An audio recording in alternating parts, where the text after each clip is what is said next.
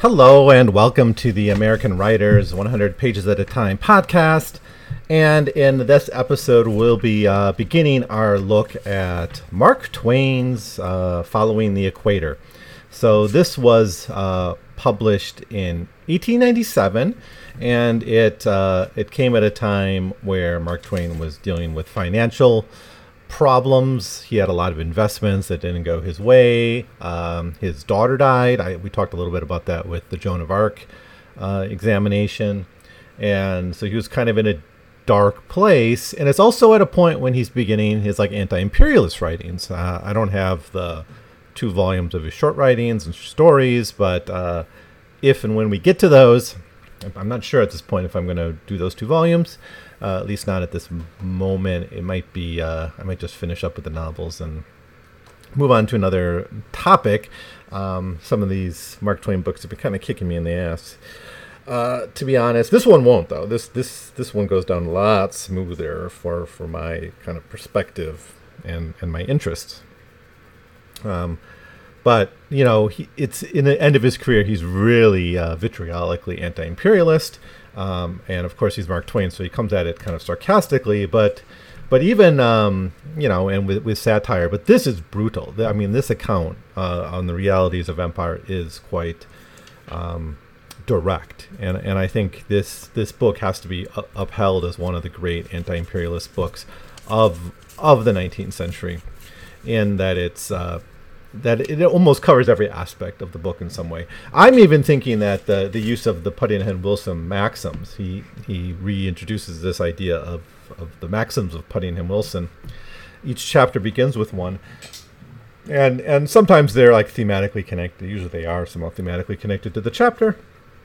But I just think in general, it's it's this Western conceit, this Western moral uh, argument it, it's like talking it, it's a way of satirizing i guess. Maybe not talking back directly the whole book does that but satirizing the the arrogance of the west to think it can like dictate morality to the world um, uh, at a time when it's it's it's like devastating the world in real ways right? Pax britannica was just exported horror um, th- throughout the world. And of course britain was the only one doing it but they were the leading hegemon at the time and other nations were were in this quest to kind of tear the entire world into this global system of capitalism are just leaving devastation behind them. Um, he also at times gets into the history of the different countries he's looking at, and I think that's uh, that's another uh, aspect of it. Um, you know, I think he does this really well with the Australia stuff. Um, but overall, really, really great book, and and this probably is going to end up being my favorite of all the travel logs. It'll be this or Roughing It. I, I think I like them both for different reasons, but this one um, just is the most relevant to our own day. I mean, it's we're still living with the consequences of these stories that he's he's telling.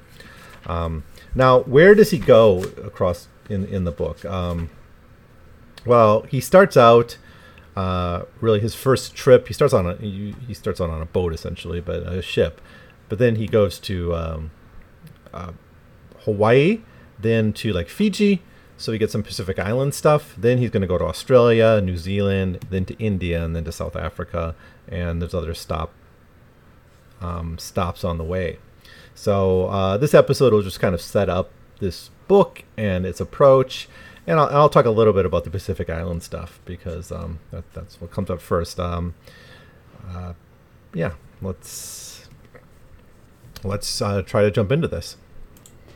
All right, so he starts out with a chapter really on addiction. It's on it's on the the they're on the ship and he's talking these various topics. These are just in the ship and the sailors, and it's kind of like Innocents Abroad, where you have different uh, groups of people, um, like the tourists and the the sailors, and there, there's kind of a class dynamic going on there. And there's a little bit more of exploration of it in this book, I would say, than in the than in Innocents Abroad. But uh, but he actually starts to re- like he reflects on on this. Um, and I don't know if I want to to read this like metaphorically. I mean, I, I kind of want to. I, I kind of want to see him reflecting on like this perverse relationship between Europe and the rest of the world, and empire building as a as a sort of addiction. Um, and and it's focused on desire, right? He, he focuses on this question of desire. I don't know if this is the this is probably not the best way to look at addiction. I, I think Jack London's John Barleycorn is is a much better look at that, written a little bit later. But he writes here, I have said that the system does not strike at the root of the trouble, and I venture to repeat it. The root is not the drinking, but the desire to drink. There are very different things. The one merely requires will, and a great deal of it, both as to bulk and staying capacity, and the other merely requires watchfulness, and for no long time. The desire, of course, precedes the act, but one should, but should have one's first attention. It can do but little good to refuse the act over and over again, always leaving the desire unmolested, unconquered. The desire will continue to assert itself, and will almost sure to win in the long run. When the desire intrudes, it should be at once banished out of mind. End quote. So if you take this as as a bit of a metaphor for for the empire that he's about to tour, um, he's he's essentially making a moral argument. He's not making a materialist argument, right? He and, he and he's not. He's not a materialist thinker. So he's not going to come out this like like a Marxist would, like a Lenin or, or someone in the 20th century looking at empire as rooted in the material conditions of Europe and the world at the time. He is focusing on desire. This this makes him very much an American. Americans love to make the moral arguments about like consumerism or drinking or prostitution or slavery or whatever. The moral arguments tend to take dominance over the the you know the the hardcore analysis of the material conditions that need to be unlocked, dislodged. And I think that was part of like why like the end of slavery, um, you know, the the struggle against it started out as moral arguments, right? Um, both by former slaves, slaves themselves, abolitionists, and of course, the war created material realities of of the disruption of slavery, but without actually seeing the problem as the economic conditions of the South. That's what allowed like new forms of exploitation to quickly take over, right? Otherwise, land reform would have been uh, on the agenda right away. Which, which it was to a degree, but but not not not completely. So um, yeah, he he does make the moral arguments throughout here, but he does it really well. I think it's fair to say that he is uh, making a very very strong argument against imperialism by looking at the disruptions that are caused by it. Um, for instance, uh, when he starts to talk about the Sandwich Islands, Hawaii, chapter three, a wonderful chapter where he talks about the history, the evolution of the of the Hawaiian monarchy, and its transformations with civilization coming in, the civilizing mission. Um, and and and he starts out with a description of an empire and its power base and its taboo and, and the traditional look and he's drawing on this partially from his previous travels in Hawaii which we read about in roughing it um, but then we get this like this this persistent blow by blow account of how how empire U.S. empire destroyed every aspect of that, creating a republic, which was really just a, a vassal state of of the United States. Um, you know, disrupted almost every aspect of their culture, with missionaries coming in, uh, with uh, state power coming in, and it all gets presented in the language of reform, but in reality, it's just it's just the the conquest of that that civilization. Um, and then he kind of in the chapter before he gets to the end, he has to say like, "Oh, and by the way, all this is happening with the the genocide of the people." Um, he doesn't use the word genocide. Obviously, it didn't exist at his time, but here's what he writes: In Captain Cook's time, the native population of the island was estimated at 400,000. In 1836, that's something short of 200,000. In 1866, at 50,000, it is present day per census 25,000. All intelligent, intelligent people praise Kamehameha I and uh, Liholiho for conferring upon their people the great boon of civilization. I would do it myself, but my intelligence is repairing now from overwork. Um, he can never stop being satirical about it. That's just his. That's his his approach.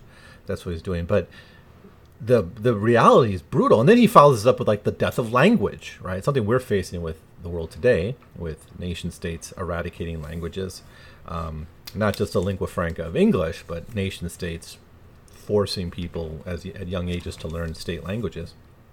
Um, he gets into the disease and all that. So he he sets up in this really wonderful chapter. He sets up, you know, the political change from a monarchy to an empire, and then shows you the bones. It's like then you go into the cave underneath the the, the castle and see the piles of dead and and the destruction that that made that transformation possible. It wasn't oh just a gradual reform to something else. It was um like wiping the slate clean through through violence and disease and and economic disruption and forced migrations and all the other things.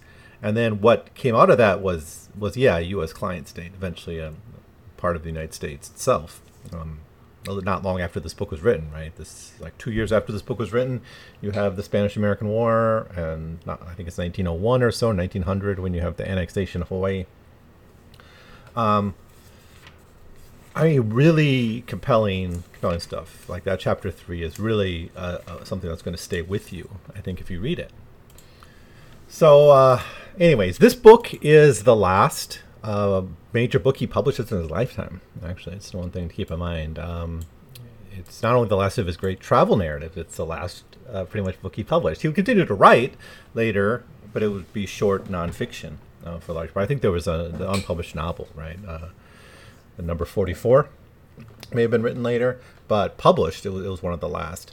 And it just shows that growing pessimism about civilization we, we see in, in so much of his, his later writings. It's not there in A Tramp Abroad yet.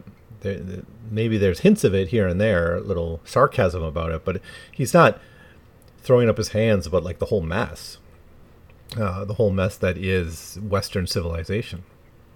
It's certainly the most critical of the travel narratives, we've looked at. Um, the, while previous narratives tended to make fun of tourists or the tramp abroad following the equator, is an important attack on the world system driven by greed and exploitation and and desire. Ultimately, as the desire is at the heart of it.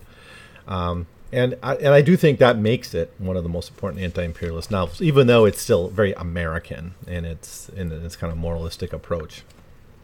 Um, yeah, it's it's it's I mean, it was it was a lecture tour that he was on, right?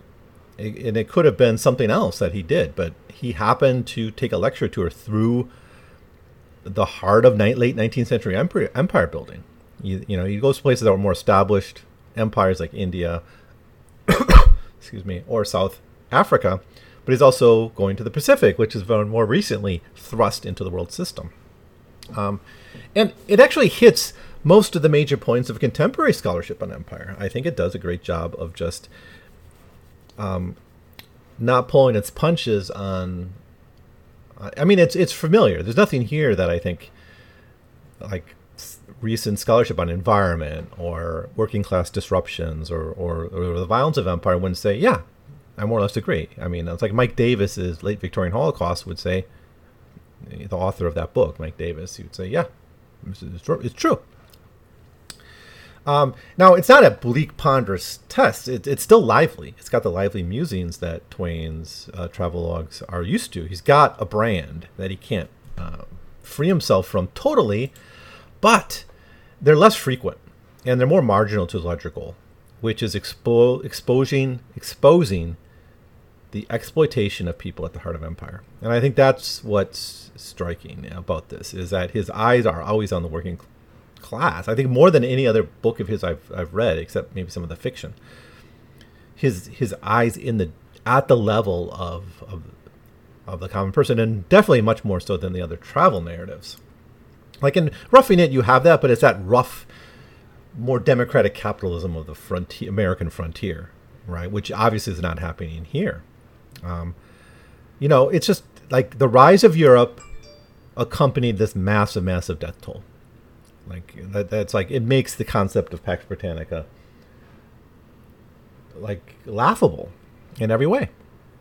All right, intra-European wars of the 20th century may have maximized this technological capacity to kill, but the cost in lives of the 19th century was just as great. And and I do recommend you read Mike Davis's late Victorian Holocausts to see how empire devastated traditional famine relief structures. That's his argument essentially, and there's that these empires Eh, you know, maybe not perfect Hawaii as a monarchy wasn't perfect, but it had its logic, right? It's actually a conservative argument against empires that empire came in and disrupted traditional systems of, of power and particularly famine relief. That's what Mike Davis says. Whether it was the granary system in in China or in India, you have the the the, the tax credits for irrigation and things like that. The way those empires, which knew the knew about the El Nino La Nina oscillation cycle, you know, adapted to it over many centuries with very complex systems of of water management and, and marketization of food, like in China, all that made sure that droughts wouldn't turn to famines. But when you disrupt that, which empires did, all right, the British taxed agricultural improvements in irrigation in India, which meant farmers were less likely to do it, which meant they weren't prepared when the famines hit. In China, it's just that th- those just became mortgaged. The granaries and things just became mortgaged for like railroads and, and things like that. And that led to tens of millions of deaths, right? That death toll that, that makes the 20th century, it's comparable with the 20th century. I, am not here to, to I'm not a, I'm not going to be an accountant of death and, and, and horror, but it's it's on the same level, right?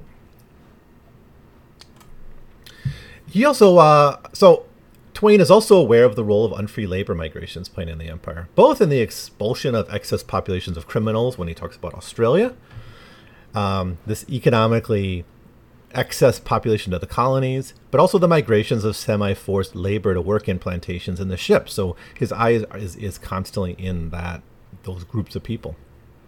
Um, he and, and he does, even though I said it's not ponderous, it's it's not like a, a dry, dusty uh, book of reportage. It's it, it's a, it's a Mark Twain book, but he does include hard numbers on the wages, uh, the cost of contract labor, the profits of sugar plantations, um, the you know he tries to quantify the extent of exploitation. He sums it up here. Um, this is in chapter six, I believe, where he's talking about this labor system. He says, It is easy to understand why the Queensland sugar planter should want the Kanaka recruit. He is cheap.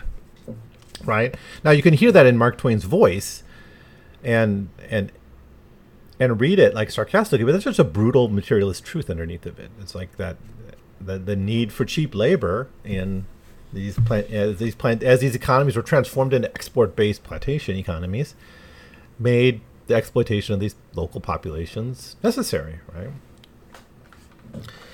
Uh, it's like what's that book, The White Pacific? There's a you know, book of history that that basically makes the argument that as soon as like slavery ends in the Americas, it's just like a new form of slavery has to appear. It's just contract labor. It's just coolie. The coolie system in the Pacific is just a replacement um, for for this in the in the new zone of imperialist expansion. And he actually that book also I forget who wrote it, but that book also gets into the you know that a lot of the former slaveholders in, the American South just reinvested their capital in the Pacific Islands and, and just kind of carried on the, the, the process with a different source of labor. These observations he's making um, would not surprise any historian today, I think. Um, like, for instance, the role of missionaries in empire building in the Pacific, right? Like, some of the accounts at the time even when they're critical of, of empire, they, they tend to see missionaries as somewhat, at the end of the day, benevolent. At the end of the day, kind of doing what's best or, or well meaning. And, and Mark Twain will have none of that. He sees them simply as adjuncts of capitalist exploitation in the Pacific, benefiting from the openness forced on the Pacific by their allies, right? They work, he documents here how they work to enforce class discipline bring just enough education to prepare young people for the work on the plantations or to serve the capitalist class in whatever need they, they, they need. And most dangerously, advertise the idea of European civilization, suggesting that it has something to offer outside of terror, which, which is all it is at the end. Right? Missionaries may say, well, you're going to get this and this and democracy and, and all these this nonsense, but actually all it is is just ecological devastation, famine, disease, murder, exploitation. Endlessly, right? Until now, right? We, we still live in the world system of empires, just reorganized at the at the end of World War II, it gets reorganized in new ways with a new center, a, a, a new center of capital, um, and who knows? When America collapses, maybe it'll recenter somewhere else, right? You know, we're are we going to get a multipolar world? That's what some people want. I'm not a fan of that. I think that's just going to create to uh, 1914 conditions again. But a, a true generalized development would without a center would probably be ideal, but I don't know how to get there any more than anyone else I think knows. But it's going to take dismantling empire uh, at its core. Um, now he also points out here constantly how um, unstable the whole global system is. There's a rather funny anecdote about this disorder. It's about a child who was born just as the ship was crossing the international date line. The child will never grow up knowing its birthday. And in fact, there's even a debate because they're on a ship whether it was a Sunday or a Tuesday because of the confusion over the date line. I guess it was a Monday they crossed over, and they, they, they were all confused about that. Um, this is a problem that's only possible in a world forced together through this the incredible powers of empire, right? Like time zones are something are a product of of this imperial system. When you need the, the when the steamship's going to be there at a certain time, or the, you got to have the trains running on time, you need time zones to integrate it. But you know that's when you don't have that integrated world, you don't need to do those things. Obviously, there are many other examples of this type of disorder throughout the book, cultural and economic. Quote. Uh, to quote the, the example I just gave, the child will never know its own birthday. It will always be choosing first one and then the other. It will never be able to make up its own mind permanently. This will breed va- vacillation and uncertainty in its opinions about religion, politics, and business, and sweethearts and everything, and it will undermine its principles and rot them away and make the poor thing characterless and succeed in life and, and success in life impossible. End quote.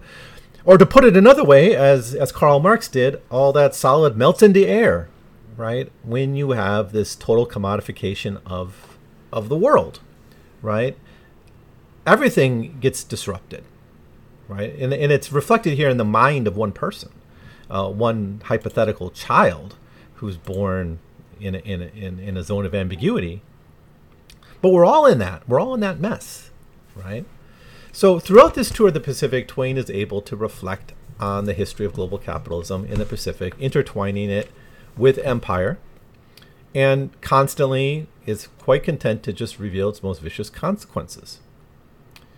And this is done just by traveling through the empire and honestly describing social realities without, well, maybe he has an agenda. Maybe he commented this anti-imperialist. I don't know how much. I know after this, he certainly was on board the anti-imperialist, in, in part of the anti-imperialist movement. But you know, just him just doing what he does best, honestly describing social realities with his own satire, his capacity of satire, he's producing one of the most important political critiques of his era that I think is still very, very relevant for us today. Uh, well, the point I'm making is that he's always aware of power, right? He, and he sees it in any element of, of European civilization he comes across in in the Pacific. That's where we are in the first part of the book. He even talks about at one point this uh, I'll just read it. Like he says, uh, a few ships rode at anchor in it. Uh, one of them, a sailing vessel flying the American flag, and they said she'd come from Duluth. There's a journey. Duluth is several thousand miles from the sea, and yet she is entitled to the proud name of Mistress of the Commercial Marine of the United States of America. There's only one free, independent, unsubsidized American ship sailing in the foreign seas, and Duluth owns it. All by itself, that ship is the American fleet. All by itself, it causes the American name and power to be respected in the far regions of the globe. All by itself, it certifies to the world that the most populous civilized nation on earth has a just pride in her stupendous stretch of seafront and is determined to assert and maintain her rightful place as one of the great maritime powers of the planet.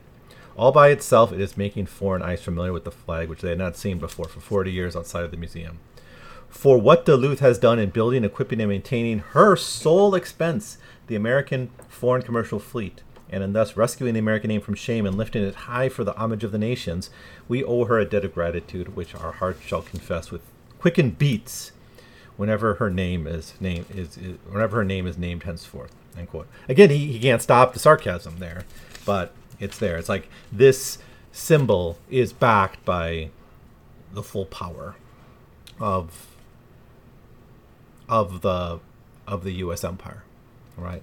Which actually kind of downplays a little bit there the extent of it, but it, it was an equal of European power by this this point of history.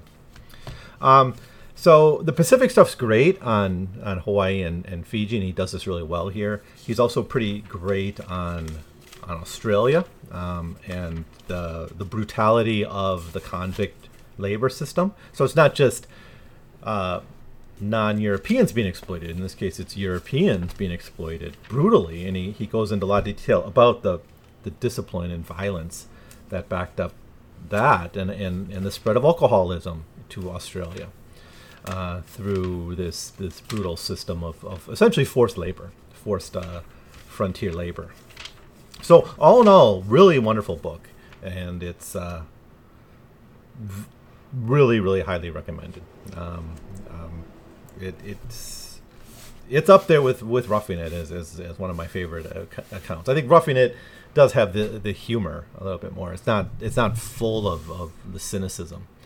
Rightful cynicism. This is well earned cynicism. He's being cynical about something that deserves to be lambasted and made fun of and and presented to the American people as honestly as his uh, his his satirical pen can can can do can make. So that's going to be it for now. Uh, thanks for listening. I'll see you next time when we, we, we look at a little bit more on Australia and and and where he goes from there. I think to India. So um, thanks. I'll see you next time.